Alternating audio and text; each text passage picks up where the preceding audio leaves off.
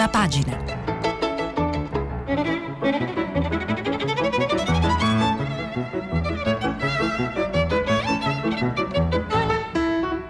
Questa settimana i giornali sono letti e commentati da Giovanni Bianconi, inviato speciale del Corriere della Sera. Per intervenire telefonate al numero verde 800 050 333, sms e whatsapp anche vocali al numero 335 5634 296. Buongiorno. Eccoci all'appuntamento con prima pagina di oggi sabato 20 giugno 2020. Vi ricordo che eh, stiamo pubblicando i vostri messaggi sul sito di Radio 3, anche vocali. Allora, eh, cominciamo con la lettura dei titoli principali dei vari giornali che abbiamo qui. Corriere della Sera, il titolo principale è dedicato Europa, scontro sugli aiuti, no di Svezia, Finlandia, Austria e Olanda. Merkel tenta di ridurre i tempi. Il vertice che si è svolto ieri a Bruxelles, Conte difende la proposta della Commissione, meno risorse sarebbe un errore. La Repubblica invece ha il titolo di maggiore apertura su un fatto di cronaca che ha colpito molto la battaglia di Alex. Zanardi perde il controllo della handbike durante una gara in Val d'Orcia e viene travolto da un camion. Il campione in terapia intensiva a Siena dopo un'operazione alla testa in condizioni molto gravi e lo è ancora appunto dopo l'operazione. Anche la stampa ha una foto, come anche ce l'aveva il Corriere della Sera, dedicata all'ex pilota di Formula 1, ma il titolo principale è di nuovo sul vertice europeo, fondi Unione Europea, subito o mettiamo il veto, Conte l'Europa, non, an- non annacquate il recovery fund. Frenano i nordici, sarebbero i paesi nordici, eh, Merkel facciamo presto. Il sole 24 ore, pubblica amministrazione, così i pagamenti arrivano a 150 giorni, l'amministrazione allunga l'iter con atti intermedi e poi c'è eh, anche qui il titolo Europa per i fondi del rilancio, primo passo, ma l'ok a luglio. Avvenire anche un mese per l'Unione Europea sul piano di rilancio dei 750 miliardi serve un altro vertice Toni più morbidi ma restano ostacoli. Conte, il nostro progetto di riforme coinciderà, convincerà gli scettici. Il messaggero taglia gli aiuti scontri nella UE, i 27 divisi al Consiglio europeo, nel mirino dei falchi del nord i 500 miliardi di sovvenzioni, Merkel per l'intesa, ma i fondi all'Italia sono solo nel 2021, vertice a luglio, Conte verso il sì al MES. Il mattino quotidiano di Napoli, export due anni per recuperare, il focus nel 2020 crollo del 12%, campagna sopra la media, a picco l'automotive che sarebbe il settore automobilistico e il tessile, taglio agli aiuti, scontri in Europa, Merkel fondi all'Italia nel 2021, Conte prepara il sì al MES.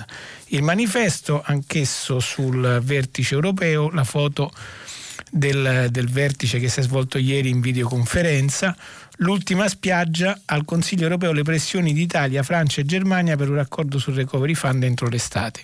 Ma la partita incrociata contro, con i paesi frugali, che sarebbero sempre quelli del nord, cioè Olanda, Danimarca, Austria e Svezia, ehm, è tutt'altro che chiusa. Conte spinge per avere subito un anticipo del fondo. Il Partito Democratico insiste sul MES ma il Premier glissa. Il MES sono sempre gli aiuti europei da dedicare al rilancio della sanità. Il foglio invece eh, apre con il consueto articolo del direttore Claudio Cerasa che oggi è dedicato alla eh, vicenda italiana. Cari sindaci, uscite dalla grotta.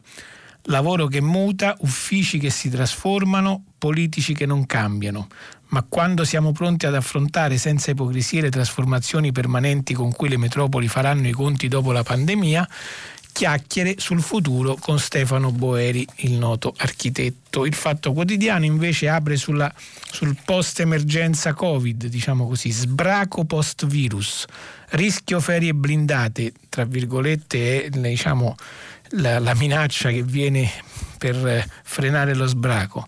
Inchiesta non solo Napoli, chi non rispetta le regole da Torino a Catania, virologi divisi, Crisanti, che è uno di questi, pericolo di zone rosse anche d'estate. Il giornale L'Europa, eh, qui cominciamo diciamo, con i giornali di opposizione al governo, l'Europa sbugiarda il conte millantatore. Venditore di fumo, il Premier sbandiera un'Italia unita politicamente e pronta a ripartire, ma non ci casca nessuno. E lo stallo ci è già costato 90 miliardi. Libero, l'Europa stronca Conte, anche oggi gli aiuti arrivano domani, non c'è l'accordo fra i paesi dell'Unione Europea sui fondi della ripresa.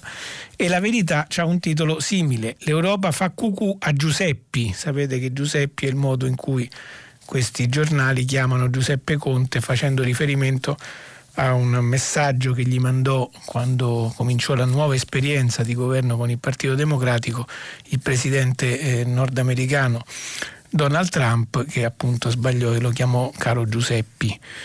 E poi invece eh, stranamente il tempo fa un titolo che apparentemente almeno è alla rovescia, la signora Salva Conte e c'è un'immagine di Christine Lagarde, la Presidente della Banca Centrale Europea, che interviene per la prima volta al vertice dell'Unione Europea e terrorizza anche i paesi più duri, posti di lavoro persi, PIL che crolla. Se divisi quest'estate salta l'euro, a meno che i 27 non aiutino Italia e Spagna.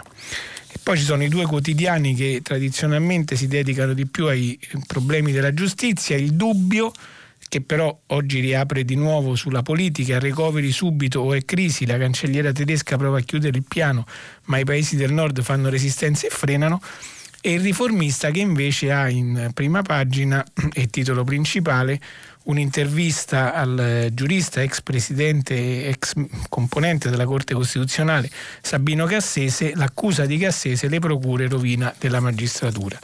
Infine Italia Oggi, quotidiano economico, giuridico e politico, autonomi, mezzo milione KO è il numero di quanti saranno espulsi dal mercato del lavoro. La crisi ha già lasciato sul campo 190.000 giovani, i 600 euro sono solo dei palliativi. Allora, riprendiamo dall'inizio, diciamo così, e oggi cominciamo con la lettura di due articoli dedicati a questo fatto di cronaca che ha colpito tutti, ieri sera è stato il titolo principale di eh, quasi tutti i telegiornali, e cioè l'incidente in cui è stato coinvolto eh, l'ex campione di Formula 1 Alex Zanardi, già eh, diciamo, mutilato da, dall'incidente avuto mentre correva con la macchina e che ieri ha avuto questo altro incidente con la sua handbike. Allora leggo un pezzo di cronaca dal Corriere della Sera, a pagina 2, firmato da Marco Bonarrigo e Marco Gasperetti. Zanardi gravissimo, lotta per la vita, impenna la handbike e finisce contro un tir. Sottoposto a un intervento al cervello, i testimoni, il casco gli è saltato via. C'è tutta Italia davanti al Policlinico di Siena, scrivono i due giornalisti del Corriere, idealmente, ma con la stessa emozione della moglie Daniela, del figlio Niccolò e degli amici che da ieri sono nelle sale di attesa di quell'ospedale vicino ad Alex Zanardi, campione capace di rinascere dopo un incidente tremendo e di diventare simbolo dell'ottimismo, del coraggio e della forza di volontà. Alex, di nuovo vittima di un terribile incidente a 19 anni dello schianto in cui perse entrambe le gambe. Scenario del dramma, la provinciale 146 del Senese, nel tratto che da Pienza scivola a tornanti dolci verso San Quirico d'Orcia in Montalcino, in una delle zone più belle e celebrate d'Italia. Erano passate da poco le 17 quando su un tratto di leggera discesa, a una velocità tra i 45 e i 50 km all'ora, il fuoriclasse paralimpico, che partecipava a una staffetta di beneficenza da lui stesso promossa, ha spinto al limite la sua handbike all'entrata di una curva.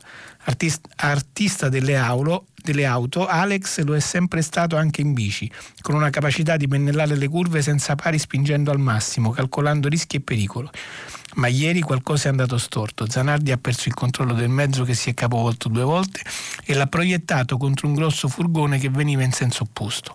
Il casco è saltato, ha spiegato Mario Valentini, commissario tecnico della nazionale di paraciclismo che seguiva Zanardi in furgone, e Alex ha agganciato il predellino del furgone battendo la testa. Purtroppo ha commesso un'imprudenza. Poi si dà conto dell'ultimo bollettino dei medici che hanno sottoposto l'atleta a un intervento neurochirurgico in maxillofasciale a causa del grave trauma riportato e che il paziente è stato poi trasferito in terapia intensiva in prognosi riservata. Sulla Repubblica c'è un molto interessante bel ritratto del campione firmato da Emanuele Audisio il Superman della via Emilia che ha costretto la pietà a voltarsi dall'altra parte. A cambiato l'immagine dell'uomo senza gambe, scrive Emanuele Audisio. Quando il futuro sembrava fratturato, lui l'ha rimesso in piedi. Ha costretto lo sport a non scartare i corpi amputati, dimezzati, zoppi. Non perché fanno pena, ma perché anche così valgono. E ha detto una frase che dovrebbe stare nelle scuole. È disabile chi ha poca stima di sé. In quella foto dell'oro di Londra dove alza con il braccio destro l'handbike sembra Superman che si mette a fare il giro del mondo su un dito. Alex non solo ha vinto e rivinto, sfidato tutto e tutti, pista, Ironman, maratone, ma ha costretto la pietà a scansarsi. Non l'ha cercata, non l'ha voluta, con le stampelle e le protesi si è rimesso in piedi, più competitivo di prima, l'ha sempre dichiarato. Io sono drogato di sport, di sfide, anche se c'è da aprire un barattolo che non si apre, per me diventa subito un braccio di ferro con il coperchio. Ha dimostrato che si possono perdere solo le gambe, ma resta la testa, il fegato, il cuore, che lo sport ti rompe il corpo, ti sbatte fuori, ma tu puoi provare a riparare il tuo destino, a tornare intero con la voglia e la fantasia. Anche se hai avuto una vita immensa e dolorosa, Alex ha perso la sorella morta a 15 anni per un incidente stradale, il padre poco prima di vincere due mondiali di Formula Kart, che sarebbe la Championship di Auto Racing Teams, nel 97 e nel 98. Le gambe a poche, gare, a poche gare dalla fine di quella che avrebbe già deciso essere la sua ultima stagione. Senza parlare dei sette arresti cardiaci, delle 15 operazioni in anestesia totale, durata media di tre ore un tipo capace di scherzare sulla fama raggiunta. Dopo l'incidente sono diventato un personaggio strano, un misto tra Padre Pio e Raffaella Carrà. E anche di cambiare idea. Quando per la prima volta ho visto quel film, nato il 4 luglio, con Tom Cruise ridotto su una carrozzella dalla guerra, ho pensato, se succede a me, mi ammazzo. E poi continua l'articolo di Emanuele Odisio, e si conclude così, è che Alex non ha mai rinunciato a, a, fughe, sorpassi fuori pista. Non gli è mai interessato andare più piano, essere prudente né smettere di guidare la sua esistenza. Altrimenti non sarebbe tornato all'Ausensring, un anno e mezzo dopo l'incidente del 2001, a correre 300 km l'ora e a completare i 13 giri che mancavano. Perché è difficile che lui la dia vinta. Gli hanno chiesto, a lei manca solo la luna. Ha risposto, me lo proponessero, perché non provarci? Già, Why?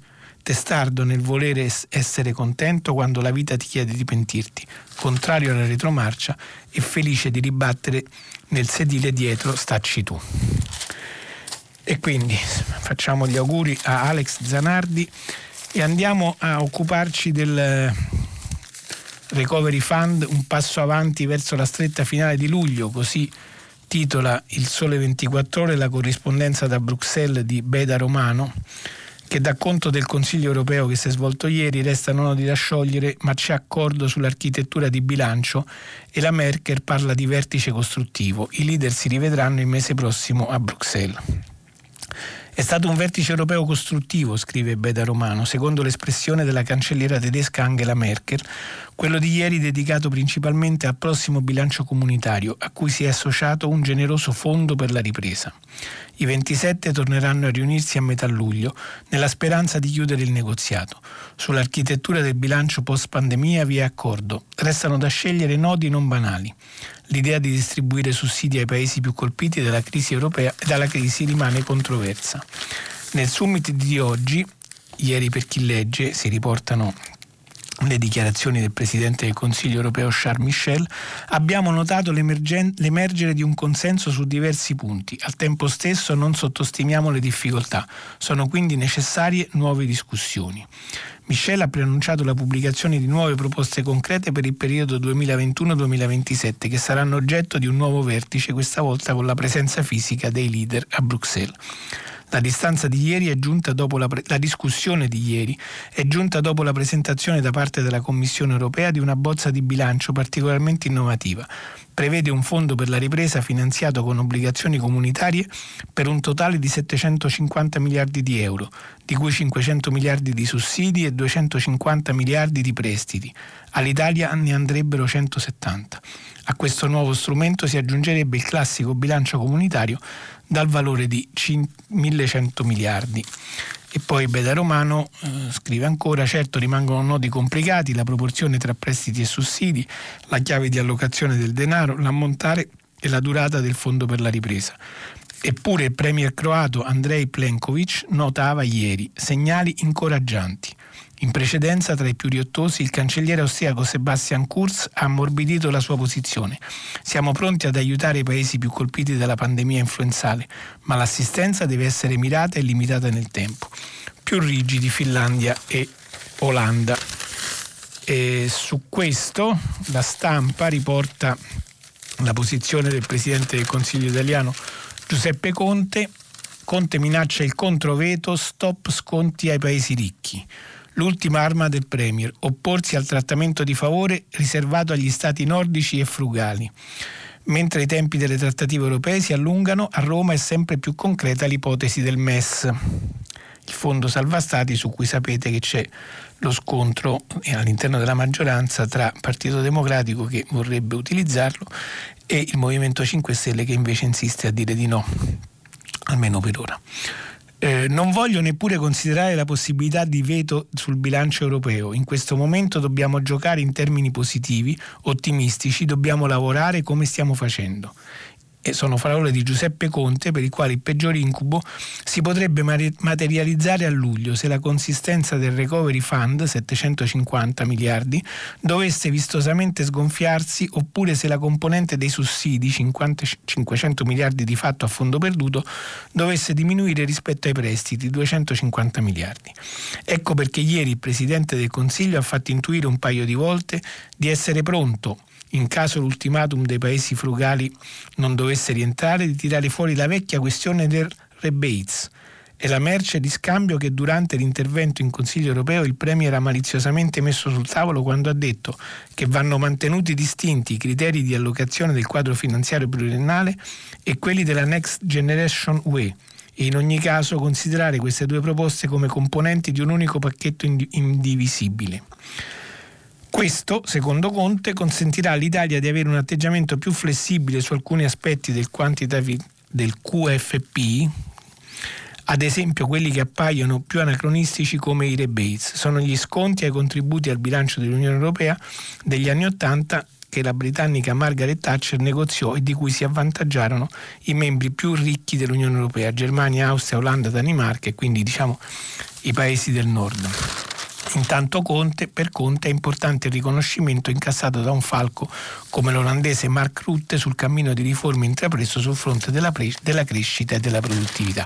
Insomma c'è un negoziato che non è finito, c'è il prossimo appuntamento fissato a luglio, vedremo come andrà. Nel frattempo ci sono due eh, analisi che volevo leggervi, una del mm, Corriere della Sera di Federico Fubini che ricorda eh, che le differenze tra l'Italia e gli altri paesi. Cresce in Europa la grande divergenza. L'Italia faticherà di più a recuperare.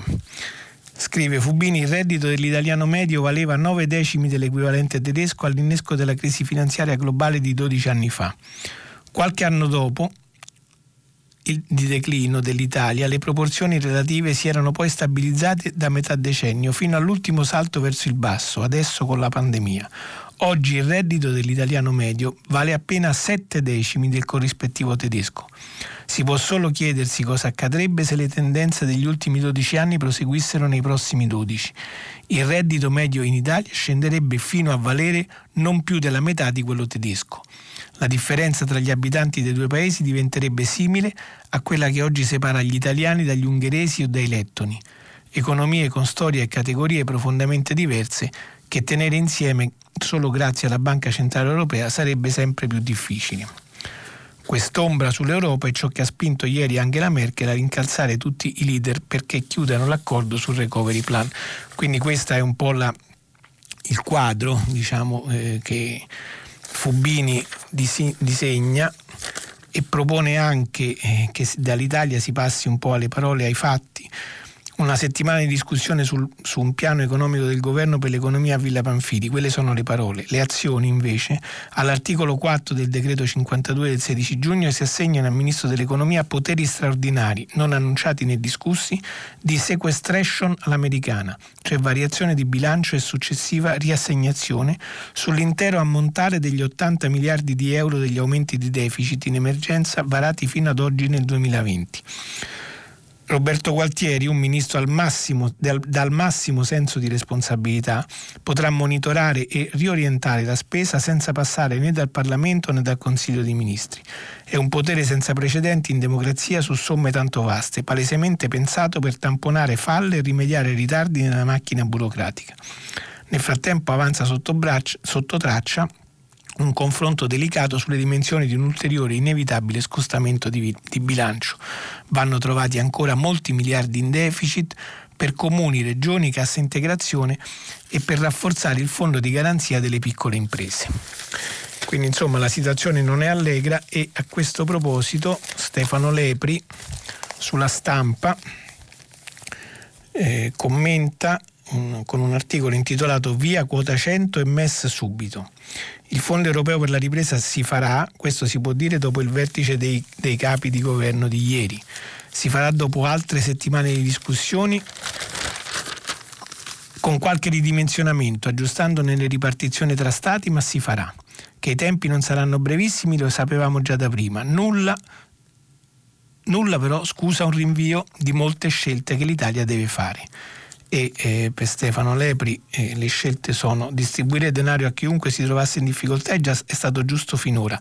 Da adesso in poi però occorre aiutare chi si dà da fare per la ripresa. Tutti i governi del mondo hanno oggi questo problema, per il nostro la prova è più ardua. Già prima del virus la nostra politica combatteva soprattutto per spartirsi le risorse esistenti, ad esempio con la disastrosa decisione di anticipare pensiona- i pensionamenti con quota 100, che andrebbe eliminata al più presto, come se la spesa di accrescerle fosse fosse perduta per sempre. Sarebbe assurdo prolungare in eterno il blocco dei licenziamenti, perché non tutti potranno riavere il lavoro di prima. Ci vorrà tempo prima di capire quanti dipendenti avranno bisogno domani, le linee aeree e degli alberghi. Ci vorrà tempo perché i nuovi investimenti pubblici o privati diano luogo ad assunzioni. Intanto va rafforzato e semplificato il trattamento della disoccupazione e poi si parla di nuovo dell'utilizzo del, del, recovery plan da 500 miliardi, la proposta da franco tedesca che poi è stata aumentata a 750 miliardi dell'Unione Europea, sarà più facile convincere i paesi riluttanti se per restituire i debiti contratti l'Europa troverà fonti proprie di risorse che non tocchi ai politici nazionali giustificare. Il terreno principale su cui trovarle è la tassazione dei giganti di Internet. Una delle poche certezze sul futuro è, quello, è che il big tech crisi, dalla crisi uscirà più forte. L'Europa può combattere questa battaglia nell'interesse di tutto il mondo per conservare vitalità ai mercati, per lasciare aperte occasioni a imprese altrimenti schiacciate da Amazon e simili. Se resta in divisa, se resta divisa, ai suoi stati non rimarrà che contendersi i favori degli oligopoli americani oppure della Cina. Questa è l'analisi di Stefano Lepri, eh, c'è poi il, diciamo così, il versante politico interno che è una ricaduta di tutto questo perché il governo si muove tra diverse posizioni dei partiti che lo sostengono all'interno del Partito Democratico. Nei giorni scorsi abbiamo visto le difficoltà che ci sono all'interno del Movimento 5 Stelle con il conflitto tra Di Battista e Grillo, ma anche dentro il Partito Democratico si sente aria di divisioni. Eh, nella Repubblica, pagina 8, da notizia Partito Democratico parte l'offensiva degli ex renziani, idea Bonaccini al posto di Zingaretti. Gori attacca, serve una nuova leadership, stop di Franceschini, il segretario c'è e scade tra tre anni, no attenzioni. Ma Guerini, ecco l'ex renziano, chiede una più, mar- più marcata direzione riformista, l'ipotesi di un ingresso del leader al governo. E poi l'articolo di Giovanna Vitale dice non l'aveva fatto nessuno fino ad ora. Nel PD prima di Giorgio Gori mai nessuno aveva osato dare apertamente voce al malcontento che ormai da un po' serpeggia sul segretario Nicola Zingaretti, ritenuto da alcuni esponenti Dem, in particolare di base riformista, la corrente ex renziana che fa capo a Lorenzo Guerini e Luca Lotti, troppo esitante e appiattito sull'asse Conte 5 Stelle per affrontare le sfide riformiste che attendono il governo nella fase cruciale del post pandemia sino ad accarezzare l'idea di sostituirlo, magari con Stefano Bonaccini, il governatore emiliano, reduce dal trionfo contro la Lega. E poi si riportano appunto le parole di Giorgio Gori che dice che bisogna trovare una nuova leadership e la replica di Franceschini che invece non è d'accordo, ma insomma vedremo come si sviluppa questo dibattito. Nel frattempo Conte ha dovuto, prima di partire, prima di partecipare al vertice europeo, affrontare, come sapete, l'altra, l'altra sera, l'altra notte, il cosiddetto caso Reggeni, il caso Reggeni, cioè la vicenda del, del ricercatore italiano assassinato, sequestrato e assassinato prima di essere prima torturato in Egitto nel 2016 eh, davanti alla commissione parlamentare d'inchiesta l'audizione è andata avanti fino a notte fonda. I giornali ieri non ne avevano dato troppo conto proprio per questo motivo. Oggi il manifesto torna a parlarne. Regeni Conte promette la svolta che non c'è.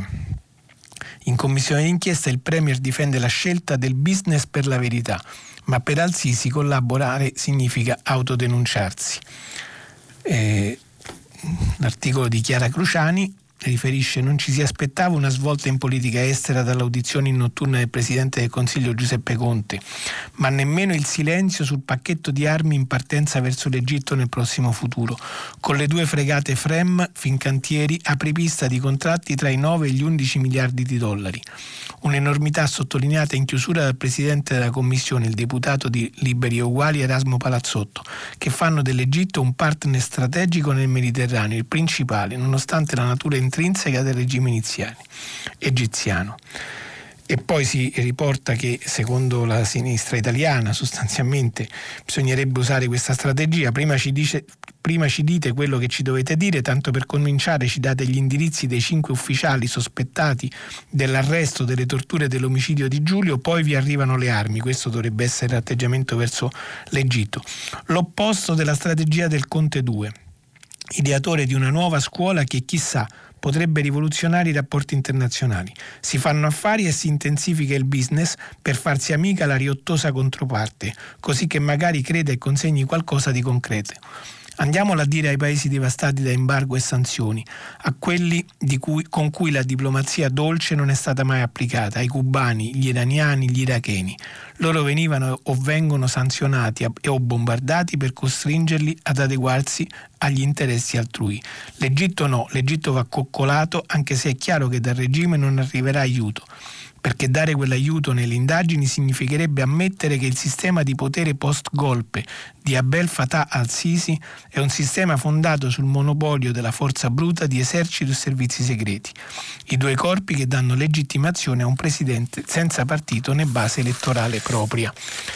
E poi sul Corriere della Sera c'è anche un'intervista al presidente della commissione parlamentare d'inchiesta, Erasmo Palazzotto, che appunto dice Regeni serve la svolta, l'Egitto non dà segnali, ma il governo è rassegnato.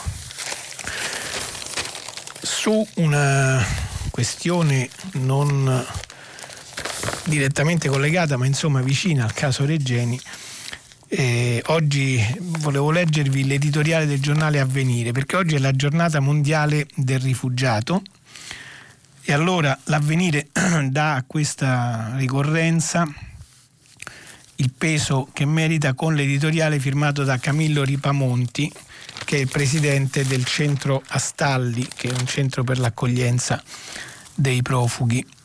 Scrive Capillo, Camillo Ripamonti in un articolo intitolato Il pezzo che manca, rifugiati, vite che è giusto capire. Paul ha circa 30 anni e viene dal Camerun. Fino a pochi anni fa viveva a Yaoundé, che è la capitale del Camerun, con la giovane moglie. Era iscritto al terzo anno di economia ed era uno studente eccellente. Per mantenersi agli studi svolgeva consulenze informatiche per piccole aziende. La matematica e i numeri sono sempre stati la sua passione, ma viene arrestato e imprigionato più volte per aver partecipato a manifestazioni studentesche contro il rincaro delle tasse universitarie. In prigione viene percosso e minacciato di morte, preso e rilasciato per la terza volta temendo di essere nuovamente arrestato e forse ucciso, decide di fuggire dal paese con la moglie. Cominciano un viaggio pieno di pericoli attraverso il deserto fino alla Libia, poi Tripoli, eccetera, eccetera, e c'è tutta la, eh, diciamo così, il racconto della difficile, della difficile traversata fino all'arrivo in Italia. Oggi Paul continua Camillo Ripamonti, ha ritrovato se stesso, le sue capacità ed è stato in grado di ritornare davanti a una commissione dove questa volta ha potuto raccontare quello che aveva vissuto nel, proprio paese, i motivi della sua fuga e finalmente ha ottenuto il riconoscimento dello status di rifugiato. Per dare senso alla giornata del rifugiato 2020 dobbiamo cominciare ad ascoltare quello che i rifugiati hanno da dire, le loro storie, le loro ragioni. Forse in questo tempo di pandemia la loro voce sarà ancora una volta coperta da quello che noi riteniamo più urgente e importante, dalle nostre ragioni, dalle nostre giustificazioni, dalle nostre interpretazioni. Mettersi nei loro panni è il pezzo del racconto che manca sempre. È come se noi ci stessimo abituando a vedere una fotografia sempre più sfocata di una barca in mezzo al mare, in cui non si distinguono volti, storie personali e tragedie umane. Stiamo mettendo in atto una sorta di strategia dell'anonimato. Eppure i rifugiati non sono altro da quel noi che può farsi escludente. Camminano per le stesse vie, vogliono stringere relazio- relazioni, trovare il loro posto nel mondo. Allora mettiamoci in ascolto, diamo loro spazio in una narrazione pubblica che riparta dalla dignità di ogni donna e ogni uomo. Le storie belle nascono e si diffondono dove trovano spazio e condizioni per farlo. Tutti coloro che operano in prima linea nell'accoglienza sono consapevoli dei dolori da lenire e delle ingiustizie da sanare, ma anche testimoni privilegiati della bellezza che ci portano i rifugiati. Nonostante le mille difficoltà e gli ostacoli che si moltiplicano nel cammino in Italia, loro rimangono portatori di speranza e buoni compagni del viaggio lungo la strada della vita. Sulla questione che avevamo affrontato anche ieri della giustizia, dopo il monito del presidente Mattarella, eh, la verità, giornale diretto da Maurizio Belpietro, torna sull'argomento con un articolo proprio di Maurizio Belpietro intitolato Mattarella sulle toghe, sulle toghe tanto fumo e niente arrosto. Scrive Maurizio Belpietro, il colle striglia le toghe, recitava in coro ieri la stampa italiana. Basta scandali, giudici, meritatevi la fiducia, gravi distorsioni sulle nomine fatte, il Quirinale sconcertato dalla modestia etica del CSM questi i titoli che campeggiavano sui principali quotidiani italiani. Peccato che mentre da un lato Sergio Mattarella diceva ciò e invitava le toghe a cambiare registro, le correnti che da sempre si spartiscono le nomine procedevano a designare il nuovo procuratore capo di Perugia, cioè il titolare dell'ufficio giudiziario che si occupa del ribollente scandalo del CSM e ha competenza sulla magistratura della capitale, la più importante del paese. A Perugia è finito Raffaele Cantone, una toga prestigiosa che nel passato ha combattuto contro il clan dei Casalesi, ma anche un PM che nel corso degli anni è stato scelto da una certa parte politica, ossia la sinistra, per guidare un organismo voluto dalla politica. Cantone viene infatti nominato da Matteo Renzi alla guida dell'autorità anticorruzione e a un certo punto era stato addirittura indicato come possibile presidente del Consiglio del governo giallorosso, cioè in quota 5 Stelle e PD. Insomma, un uomo competente ma non certo esente da sfumature, in una procura quella umbra che invece richiederebbe esperienza ma anche, visto il grosso guaio di cui si dovrà occupare, un profilo senza sfumature. Proprio questo ha indotto Di Matteo, Nino Di Matteo, il PM della trattativa Stato-Mafia, che oggi è al Consiglio Superiore della Magistratura, ma soprattutto il magistrato che da giorni chiede di fare chiarezza sulle pressioni dei boss e sulle loro scarcerazioni, cosa di cui Mattarella non pare essersi accorto, a dichiarare inopportuna la nomina di Cantone dicendo che il nuovo procuratore capo avrebbe una fortissima connotazione politica. Conclude Belpietro, ci dispiace doverlo constatare, ma il discorso del capo dello Stato è partito bene ed è finito male, andando ad aggiungersi alle tante prediche inutili che siamo costretti a registrare. Il solo modo per risolvere il problema, nonostante l'uomo del colle non voglia sentire, vedere o ascoltare, continua ad essere lo scioglimento di questo CSM e la riforma, questa volta vera, dei, del, dei, dei meccanismi di nomina del Consiglio l'unica possibilità di sottrarre l'amministrazione della giustizia al potere delle correnti e togliere potere alle correnti. Il resto è aria fritta. Eh, peccato che il Consiglio Superiore non si può sciogliere semplicemente perché lo vuole il Presidente della Repubblica, ci vogliono delle situazioni che non si sono verificate, come ha più volte spiegato il capo dello Stato. Comunque sullo stesso argomento invece la Repubblica occupa, eh, ospita un intervento di Luciano Violante, ex presidente della Camera, ex magistrato, ex presidente della Commissione antimafia, insomma una persona che da decenni si occupa delle vicende della giustizia e scrive perché serve un altro CSM. scrive Violante, il CSM deve recuperare la credibilità ferita. Una rigorosa riforma è l'unica soluzione adeguata alle difficoltà, non intervenire mette a rischio la credibilità dell'intera magistratura. E poi eh, fa un'analisi per cui dice che eh, nel corso dei decenni le cose sono radicalmente cambiate rispetto a quando è stato istituito il Consiglio Superiore della Magistratura, costituito da una legge del 1958 come organo di alta amministrazione di questo corpo di funzionari. La magistratura si è progressivamente liberata da controlli e da vincoli, esercita forti poteri di intervento autonomo nella società, nell'economia e nella vita dei cittadini. È diventata una via di fatto in via di fatto una componente essenziale del sistema di governo del Paese. I partiti le hanno ceduto porzioni crescenti di potere, a volte spogliandosi delle proprie prerogative costituzionali. Tutto ciò che avviene nel Paese è sindacabile dalla magistratura, tanto che si è arrivati alle clausole di estensione da responsabilità penale, ieri per l'ILVA, oggi per il Covid. È cambiato conseguentemente il quadro di riferimento dei magistrati. Il comitato direttivo dell'ANM, l'Associazione Nazionale Magistrati, è il loro Parlamento, il CSM è il loro governo e le correnti sono i partiti. Erano associazioni di idee e sono diventate centri di potere. Oggi costituiscono corpi intermedi tra CSM e magistratura, scelgono i candidati, i candidati, organizzano il consenso e intervengono nelle trattative con i partiti per la designazione del vicepresidente del CSM, come emerge dalla vicenda Palamara, anche per i più importanti incarichi direttivi. Dopodiché eh, Violante propone alcune, eh, alcune, regole per cambiare il Consiglio, il Consiglio Superiore della Magistratura. E quindi propone alcune cose, attribuire al capo dello Stato la nomina del vicepresidente del CSM al di fuori dei membri eletti dal Parlamento e dai magistrati, portare a sei gli anni di durata dell'incarico al CSM, solo nella prima consigliatura dopo quattro anni sorteggiare la metà dei membri che decadono e vengono sostituiti da nuovi eletti, di modo che ci sia una rotazione tra giudici e non dell'intero CSM, come avviene per la Corte Costituzionale, separare le funzioni di governo interno che restano al CSM da quelle disciplinari. Attribuire all'Alta Corte anche la funzione di giudice sul ricorso con i provvedimenti del CSM e però poi alla fine Luciano Violante conclude Ciascuna di queste proposte naturalmente è criticabile e correggibile, ma bisogna essere consapevoli che siamo di fronte a problemi di libertà e di equilibrio costituzionale. Quindi propone anche un metodo diciamo, di ragionamento, oltre che un modo per provare a risolvere la situazione. Sull'emergenza Covid vi dicevo che c'è eh, una inchiesta, un resoconto da parte del Fatto Quotidiano su come stanno reagendo le varie città. Fase 3, liberi tutti, ma così è un po' troppo.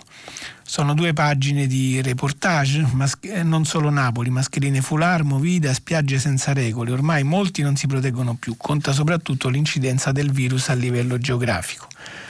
È un articolo scritto da varie città, da Elisa Benzo, Sara Buono, Dario De Luca e Giacomo Salvini.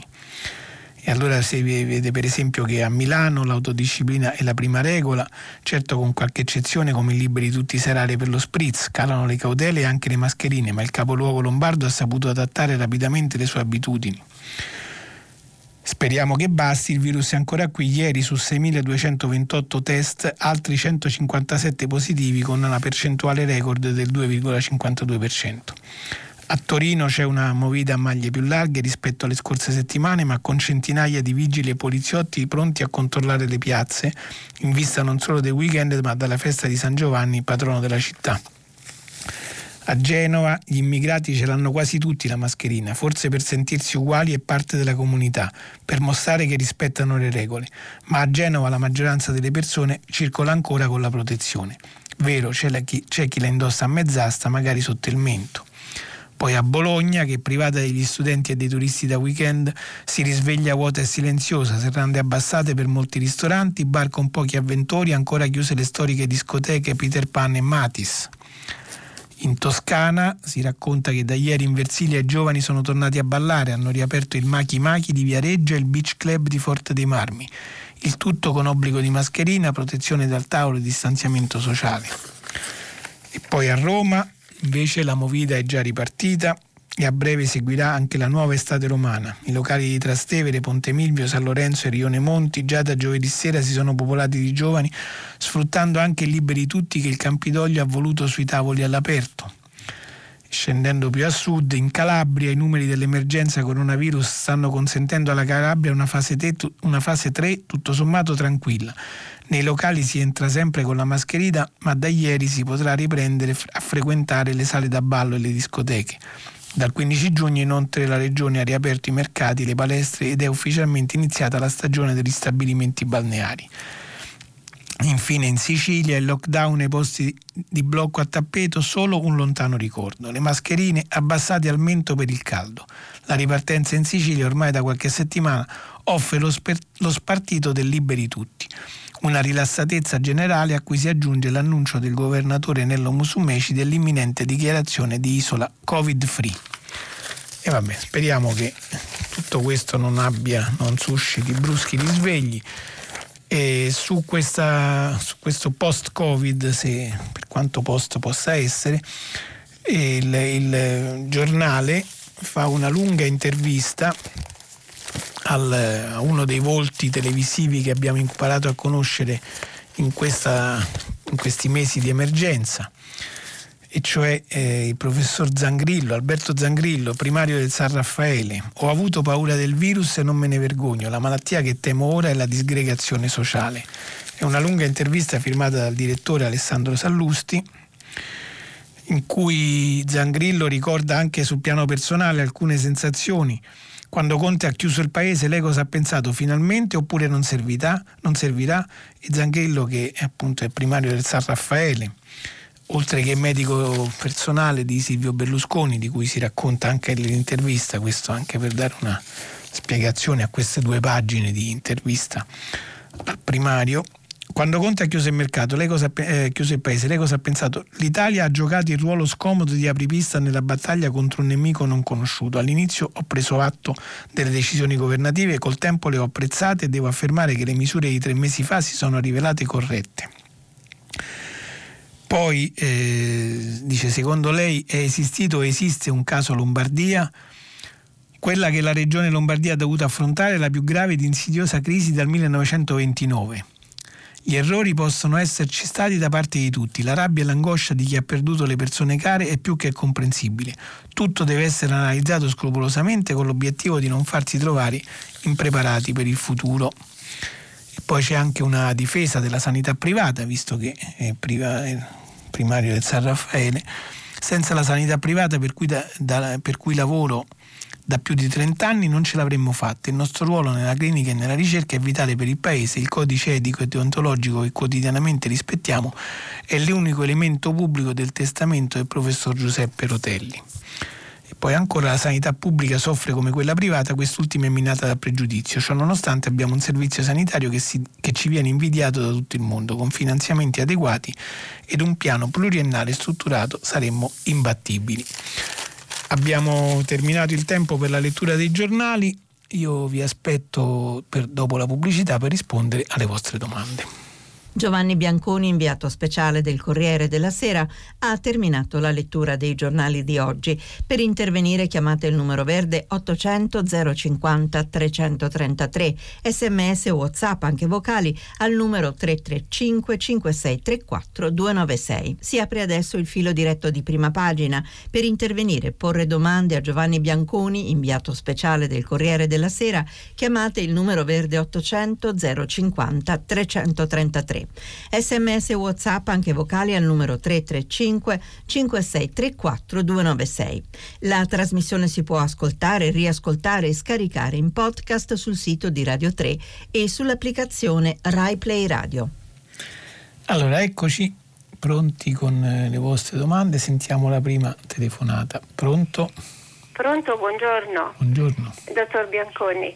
Eh, io a proposito dell'incidente occorso... Dice il suo nome da dove ci chiama? Eh, sì, chiedo scusa. No, io mi chiamo Gabriella e chiamo da Iesi. Sì. Eh, a proposito dell'incidente occorso a Alex Zanardi, sì. eh, mi sono chiesta come sia stato possibile che un camion potesse transitare su un percorso di gara e, e come non, non, pensare che avrebbe messo a repentaglio la vita di qualche persona. Ecco eh, ma ha molto sconcertato questo. Mh, mm, sì, io da quello che ho capito eh, la, il camion veniva in senso opposto, quindi era chiusa, sì. diciamo, eh, evidentemente la, eh, la, velocità e l'impatto con una delle macchine parcheggiate, non so, eh, l'ha fatto saltare dall'altra parte della carreggiata dove c'era evidentemente traffico regolare e quindi eh, si tratta di gare che forse sono eh, non così importanti da chiudere tutto il traffico complessivo. Ecco, questo è, credo che sia il problema, insomma. Ma lei pensa che sia...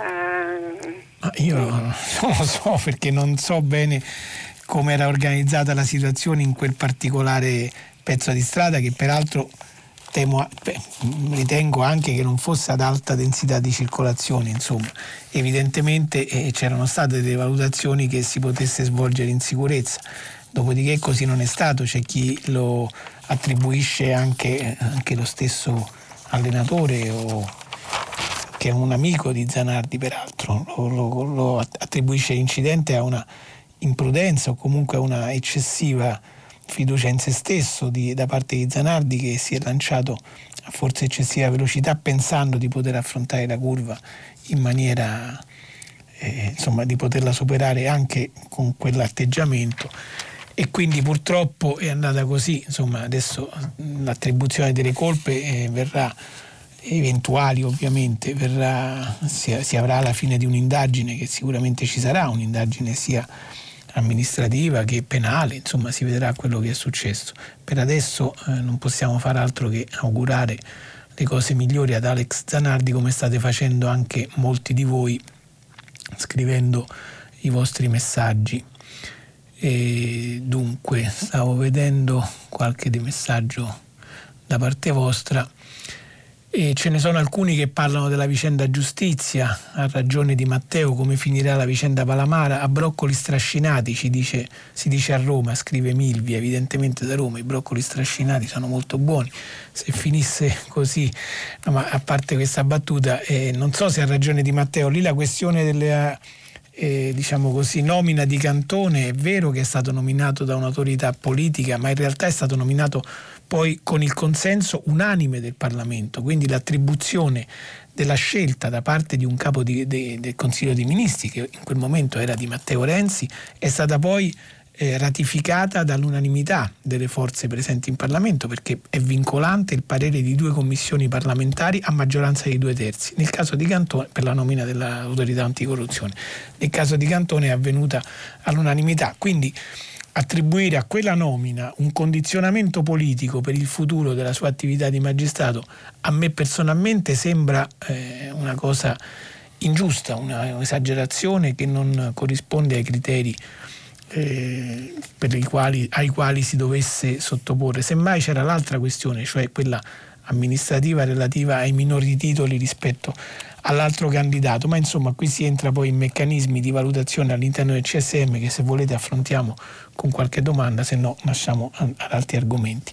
Andiamo alla prossima telefonata, pronto? Pronto, buongiorno, mi chiamo Maurizio, la chiamo dall'Umbria, da Magione. Buongiorno. Guardi, io mi riferisco a una notizia di poche ore fa eh, proveniente dall'Istat che eh, insomma, fa una previsione per quello che riguarda la speranza di vita in caduta libera per alcune province per, del nord ma anche per la dorsale appenninica il dato è sconvolgente, si parla addirittura di un'ipotesi eh, la, più, la, peggiore potrebbe essere addirittura di 20 anni. Allora mi domando... Ma, cioè non ho capito, eh, mi scusi, l'aspettativa di vita che cala di 20 anni? Sì, sì, sì, sono uh dati, sono, sono, sono, è un dato che ho letto poche ore fa, e, uh a causa della pandemia evidentemente, quindi ci sono dei dati che, che si riferiscono, ripeto, a un'ipotesi peggiore, ma anche eh, per, per, altre ipotesi con una caduta cospicua di anni. Mi domando dal punto di vista, questo, questo è uno dei parametri per, eh, per l'età di pensione, per andare in quiescenza, che cosa se ne penserà?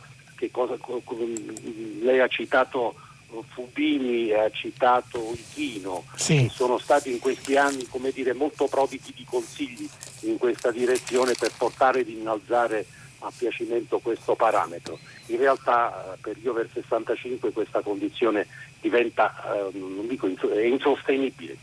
Ecco. io non lo so adesso questa prospettiva, diciamo che la speranza di vita si abbassi improvvisamente, addirittura di 20 anni, non so su che cosa è basata mi pare un po' esagerato rispetto ai dati della pandemia, poi soprattutto sulla terzale appenninica, non ho capito bene a come si arriva a queste conclusioni. Il problema generale dell'allungamento invece, cioè del contrario delle aspettative di vita che per fortuna si sono via via cresciute nel corso dei decenni rispetto a un secolo fa, rispetto a 50 anni fa, e, e, che è una bella cosa ovviamente. Tutto questo però comporta un adeguamento dello Stato sociale e quindi poi un adeguamento del sistema pensionistico del sistema previdenziale, del sistema sanitario, eh, che evidentemente non ha retto allo stesso passo dell'aumento invece della, dell'età media della popolazione.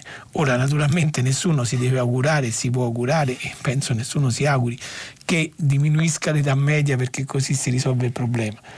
Però eh, se poi questo accade per via della, della, pandemia, io adesso sinceramente mi stupisce un po' questo dato che lei ha citato.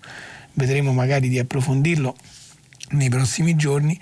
Dopodiché bisogna fare i conti con la nuova situazione, cioè con una popolazione che particolarmente eh, in Italia, ma anche nel resto d'Europa, che ancora di più, forse l'appellativo di vecchio continente eh, si addice, eh, comporta dei problemi di sostenibilità dell'economia che evidentemente non sono stati fino adesso affrontati nella maniera migliore e quindi diventa uno dei problemi che rende più complicata la situazione economica di questi paesi. Andiamo avanti, c'è un messaggio non firmato che dice guardate che la mascherina all'aperto non è più obbligatoria se non nei casi in cui si, non si possa mantenere la distanza di sicurezza sono obbligatori invece negli ambienti chiusi accessibili al pubblico. Eh, lo sappiamo bene, il problema degli assembramenti per strada è proprio quello che si va senza mascherina o senza protezioni perché si sta in strada, dopodiché ci sono gli assembramenti, la distanza di sicurezza improvvisamente viene meno, sparisce e si rimane però senza mascherina.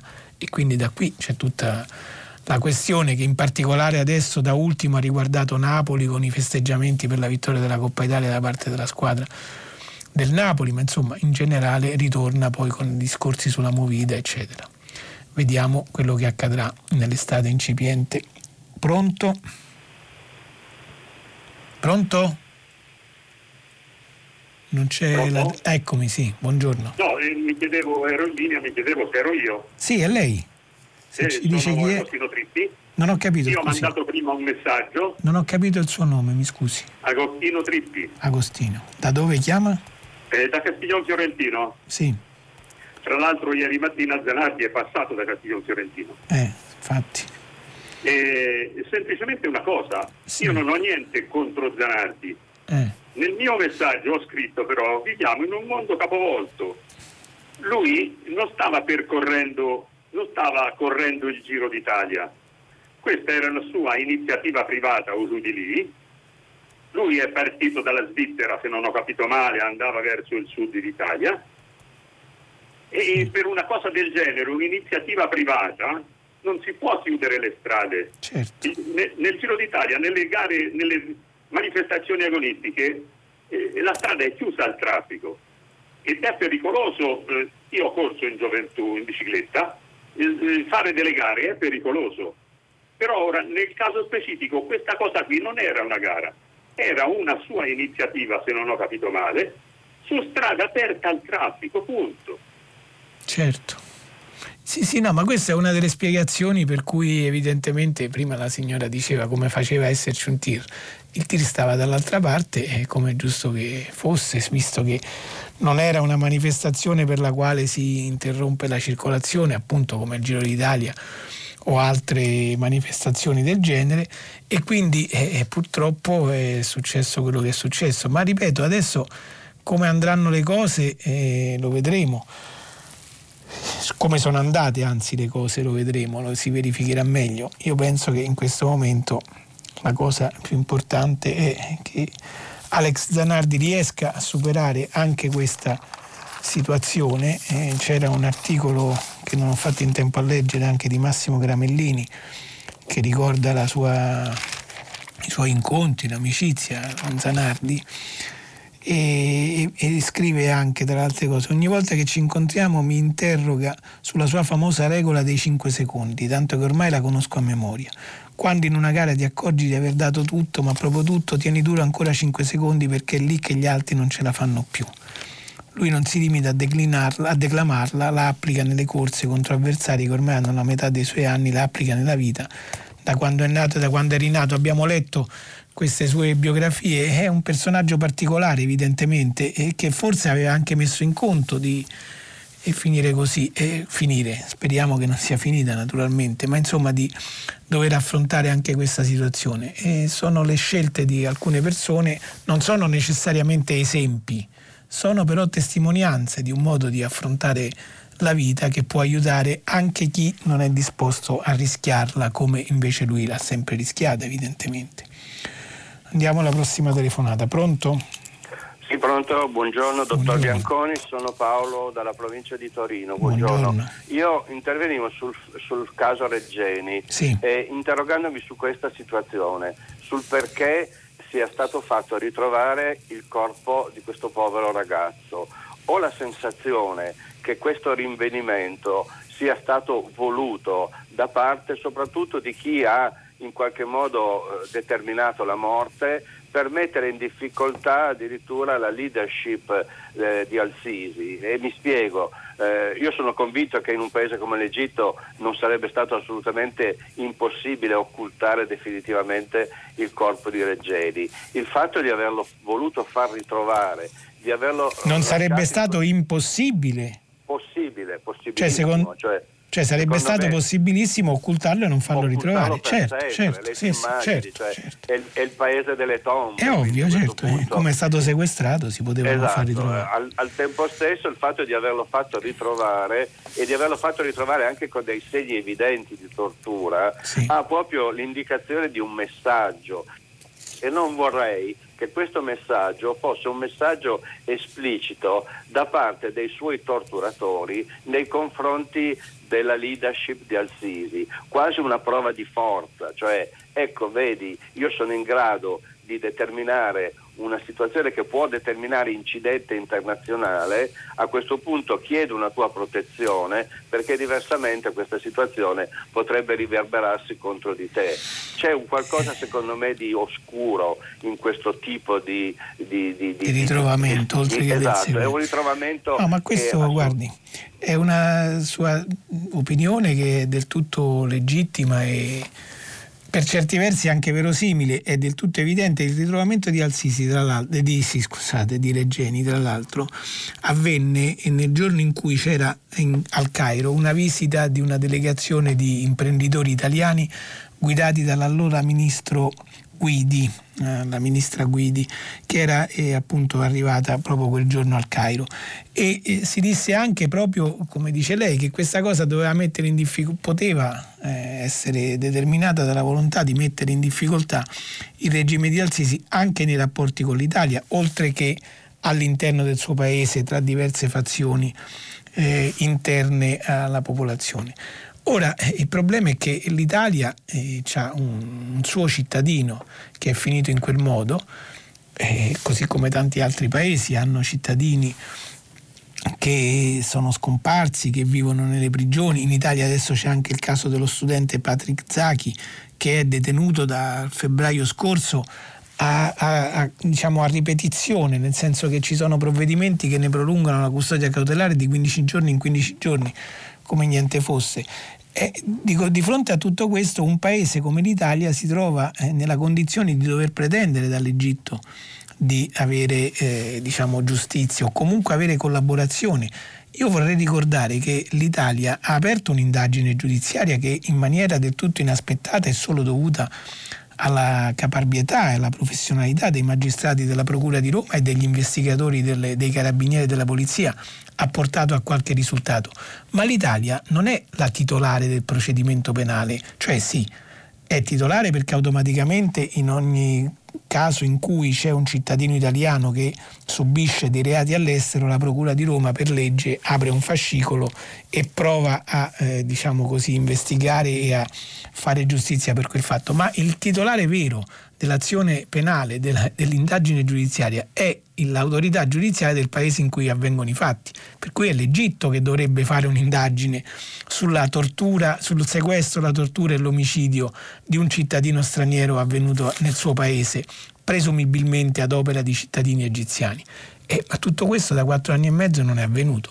Noi quel poco che sappiamo lo sappiamo appunto per via dell'indagine che la magistratura è riuscita a mettere in piedi e, a, e, e, per la ricostruzione che è stato possibile fare sulla base di pochissimi elementi che sono arrivati dall'Egitto. Peraltro, come hanno spiegato i procuratori di Roma nella loro audizione alla commissione d'inchiesta, quel, quei pochi elementi sono arrivati nel periodo in cui l'Italia non aveva il suo ambasciatore al Cairo. Voi ricorderete che nel 2016, dopo il fallimento di una, la, la, rottura che ci fu in un primo incontro tra investigatori italiani ed egiziani, l'allora governo Renzi richiamò l'ambasciatore a Roma per consultazioni.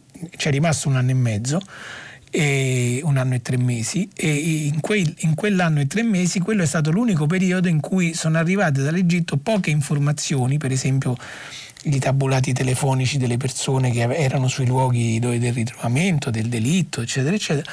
Ecco, Quei pochi dati sta- hanno fatto sì che l'Italia riuscisse a individuare cinque persone presumibilmente coinvolte nel sequestro di Regeni e soprattutto a smascherare il depistaggio che voleva richiudere la questione con la responsabilità di cinque personaggi altri rispetto a quelli individuati dall'Italia, cinque criminali comuni che furono poi non casualmente ammazzati in un presunto conflitto a fuoco con la polizia egiziana.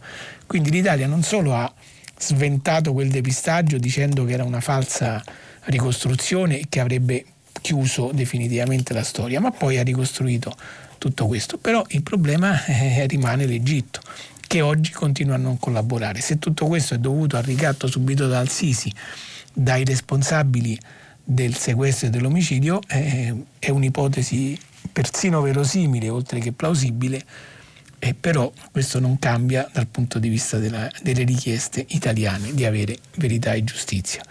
Andiamo alla prossima telefonata. Pronto? Pronto, buongiorno, sono Armando da Grosseto. Buongiorno. Buongiorno, sempre a proposito del caso Reggeni, sì. io volevo parlare invece della vendita di quelle due navi da guerra sì. e di altri armamenti che, che, sono in corso di essere venduti sì.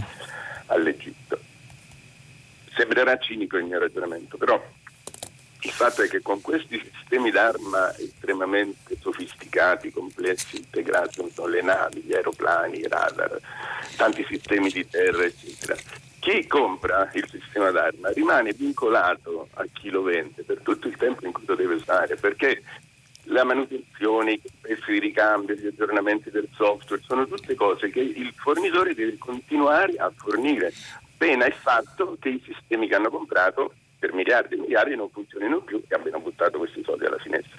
Quindi se noi vendiamo i sistemi d'arma non solo abbiamo un ritorno economico importante, ma in più abbiamo un potere negoziale per influire sulle politiche egiziane perché se gli blocchiamo le forniture dei, della manutenzione dei ricambi eccetera loro hanno sprecato tutti quei soldi. Se non glieli vendiamo, se non glieli vendiamo, li rivendono i francesi e gli egiziani fanno uno sberleffo e noi continuiamo a non avere nessuna, nessuna voce in capitolo. Eh, quello che lei dice è abbastanza, anche questo chiaro, e, forse la scommessa che ha fatto il Premier Conte, perché lui ha illustrato l'altra sera proprio questa strategia. Proviamo a essere più accondiscendenti con l'Egitto, anche sbloccando la vendita delle due navi e in prospettiva, dice lui, anche gli altri accordi e vediamo se eh, questo ci aiuta ad ottenere quei risultati che finora non sono avvenuti e non, si, non sono stati ottenuti. è una scommessa in qualche misura. La replica, diciamo così, che per esempio gli ha fatto e gli fa stamane sulle pagine dei giornali il presidente della commissione d'inchiesta eh, Erasmo Palazzotto, che è un deputato dei Liberi Uguali, la formazione di sinistra, che comunque fa parte della maggioranza di governo, è quella di dire sì, va bene, ammesso e non concesso che questa sia la strategia giusta, però allora dobbiamo mettere dei punti per fare delle verifiche, dei paletti intermedi, cioè la prossima volta che ti chiedo una cosa su Regeni e c'è un appuntamento fissato il prossimo primo luglio tra le due procure che potrebbe essere appunto primo un primo banco di prova, vediamo se tu, dopo che io ti ho venduto le fregate, mi dai qualcosa in cambio di quello che ti chiedo io. E se questo non avviene, allora si può rivedere la strategia, come dice lei, perché uno lo tiene eh, vincolato con i pezzi di ricambio, eccetera, però poi se tanto poi glieli dai sempre in attesa che quello ti risponde qualcosa e quello però non ti continua a non rispondere, se questo potere, diciamo così, non, so se di, di ricatto, comunque di ritorsione non viene mai esercitato, è inutile che ci sia. Quindi è tutta un'evoluzione. Il problema è che sono passati già quattro anni e mezzo e, e, a, luglio, e a, febbraio prossimo eh, scadranno i due anni l'Italia, che l'Italia ha a disposizione dopo aver aperto l'indagine sulle, sui cinque funzionari egiziani che sono stati individuati come probabili o possibili responsabili del sequestro. Entro febbraio dell'anno prossimo la Procura di Roma deve decidere se rinviarli a giudizio oppure no, se chiederne il rinvio a giudizio oppure no. E questo vedremo come andrà. Ci sono comunque delle scadenze. È chiaro che sulla vicenda si possono avere opinioni diverse, ci sono strategie diverse. Adesso il governo Conte ne ha attuata e, e da due anni, perché Conte c'era anche con la maggioranza cosiddetta giallo-verde, cioè tra grillini e, leghisti, l'alleanza tra grillini e leghisti.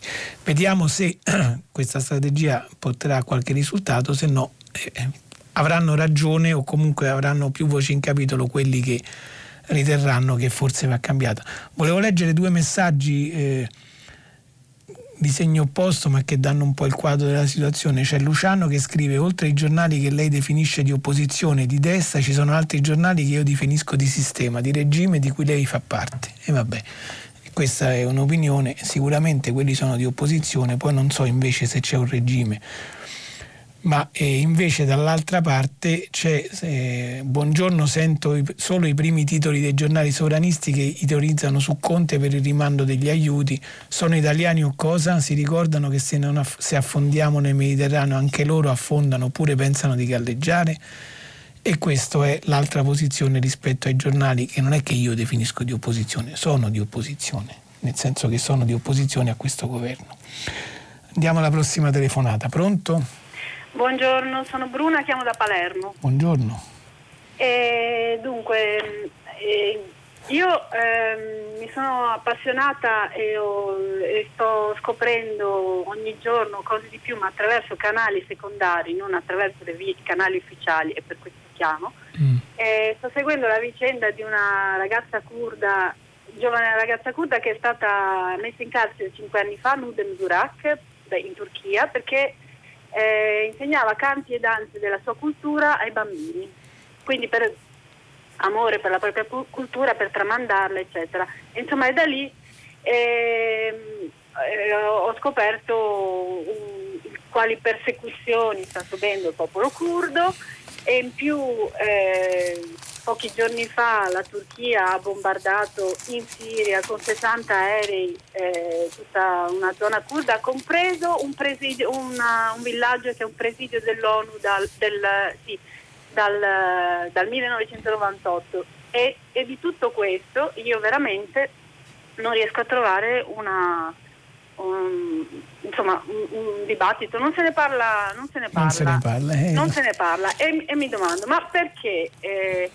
cioè, la, la, Turchia non è che eh, è no, solamente un, un dirimpettaio, la Turchia e tutti questi paesi che abbiamo intorno sono, sono legati profondamente a, a, alla, nostra, alla, nostra, civiltà, alla, alla allo sviluppo della democrazia.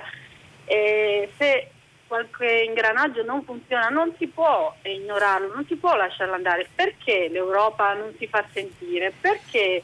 Quali sono gli interessi che ci sono veramente in gioco? Di queste eh, cose si dovrebbe parlare.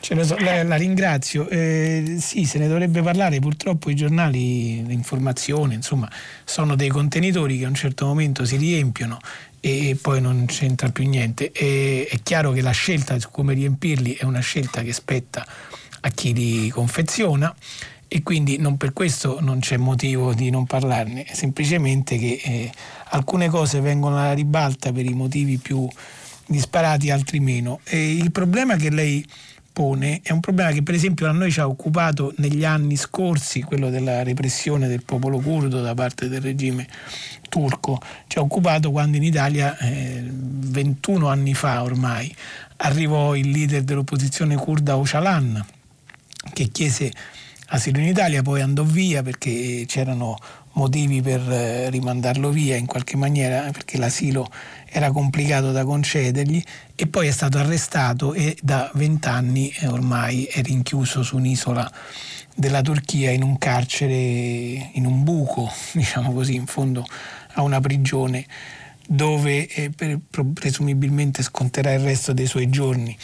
Eh, la Turchia è un uh, paese centrale per quanto riguarda gli interessi dell'Europa, per esempio nel contenimento della migrazione dall'est, perché sapete bene che l'Europa qualche anno fa ha concluso un accordo con la Turchia concedendogli miliardi di euro perché contenga al suo interno i milioni di profughi che arrivano dall'est e non li faccia entrare in Europa e quella è anche un'arma di ricatto che ogni tanto il regime di Erdogan utilizza per eh, premere sull'Europa perché basterebbe che aprisse un po' le frontiere e questo farebbe riversare in Europa flussi migratori ancora più imponenti di quelli che già l'Europa fatica a contenere e ad amministrare e quindi da questo punto di vista c'è anche da parte dei governi europei un problema con la Turchia.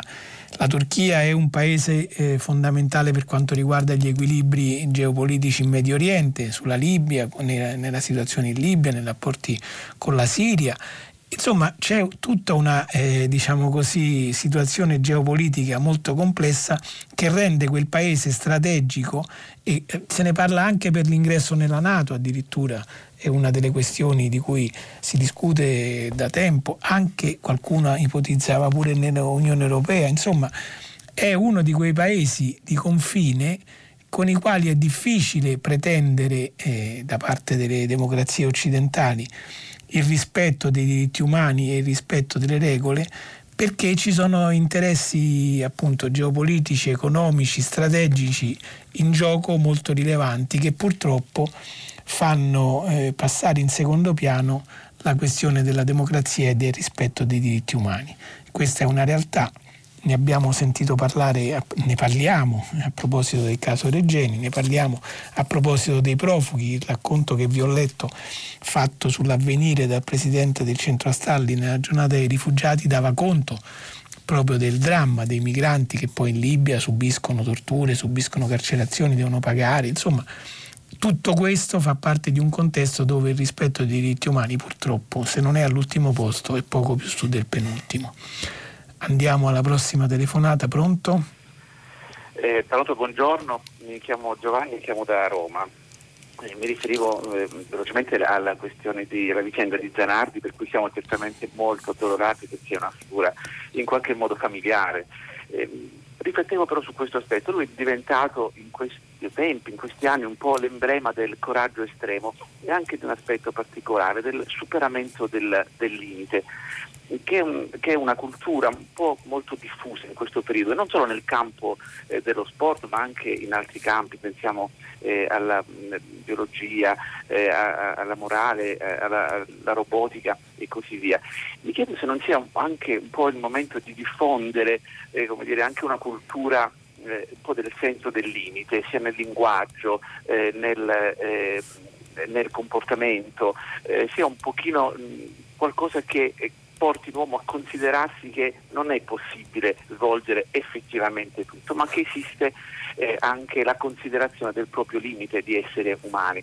In campo teologico c'è un termine che forse meglio di altri rappresenta e sintetizza eh, questo spirito, cioè la temperanza. Ecco, questa era un po' la mia riflessione, volevo sentire appunto il parere.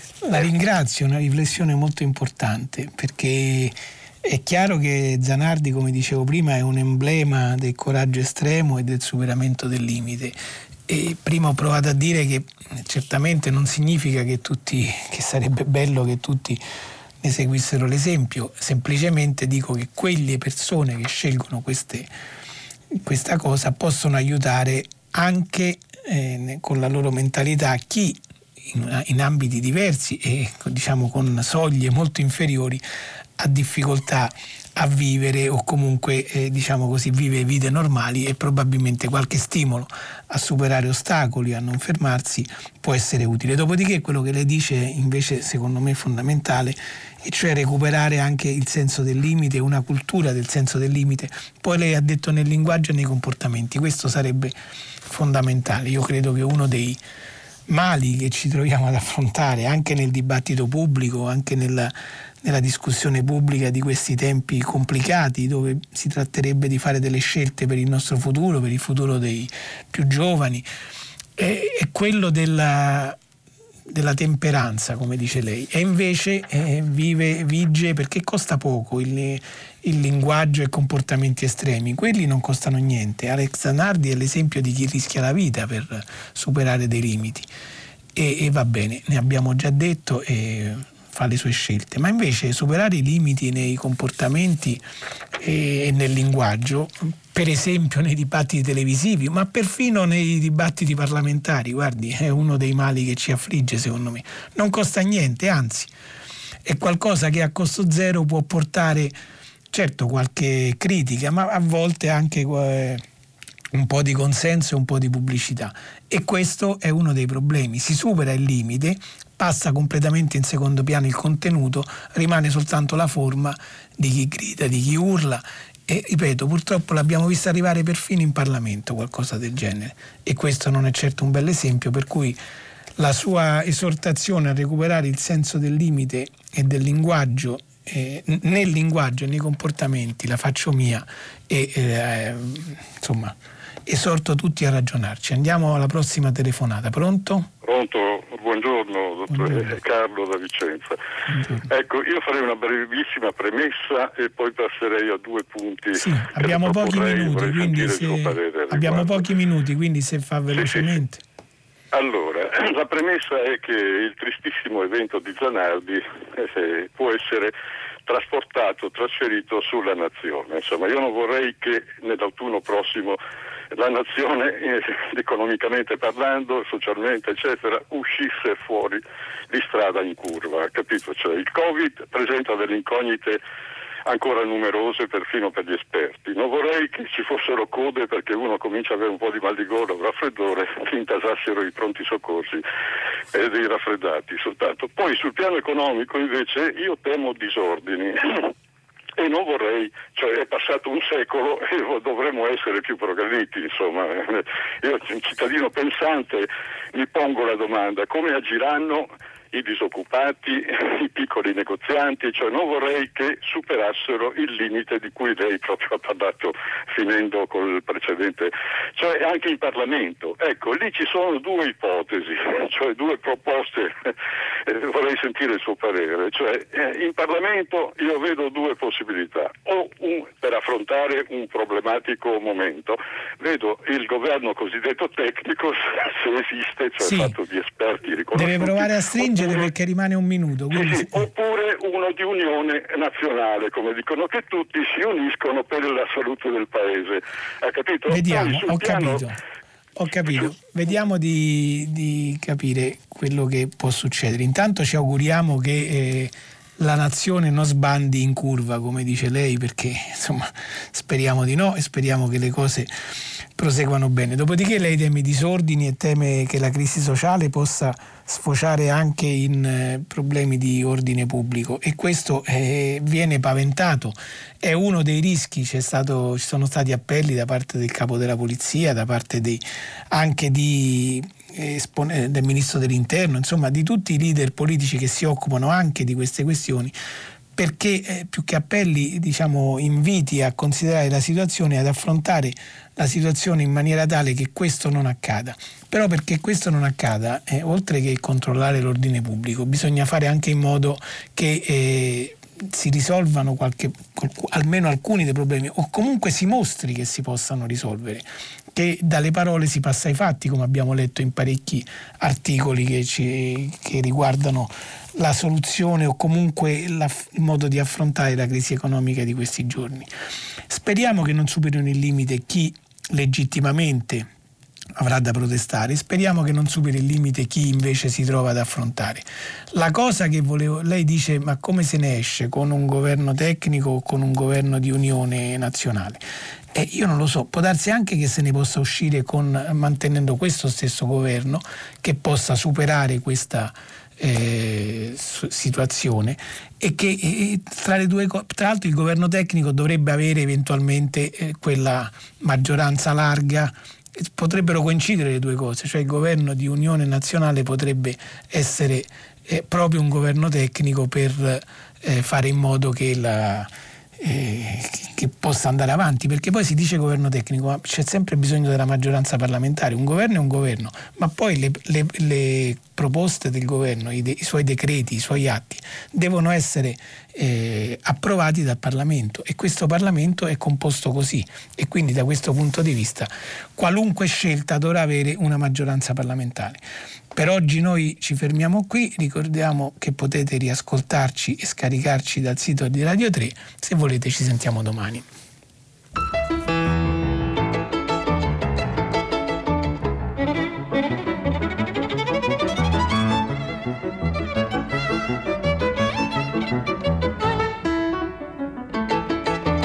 Giovanni Bianconi, inviato speciale del Corriere della Sera, ha letto e commentato i giornali di oggi. Prima pagina è un programma a cura di Cristiana Castellotti. In redazione Maria Chiara Beranec, Natascia Cerqueti, Manuel De Lucia, Cettina Flaccavento. Posta elettronica prima pagina chiocciolarai.it. La trasmissione si può ascoltare, riascoltare e scaricare in podcast sul sito di Radio 3 e sull'applicazione Rai Play Radio.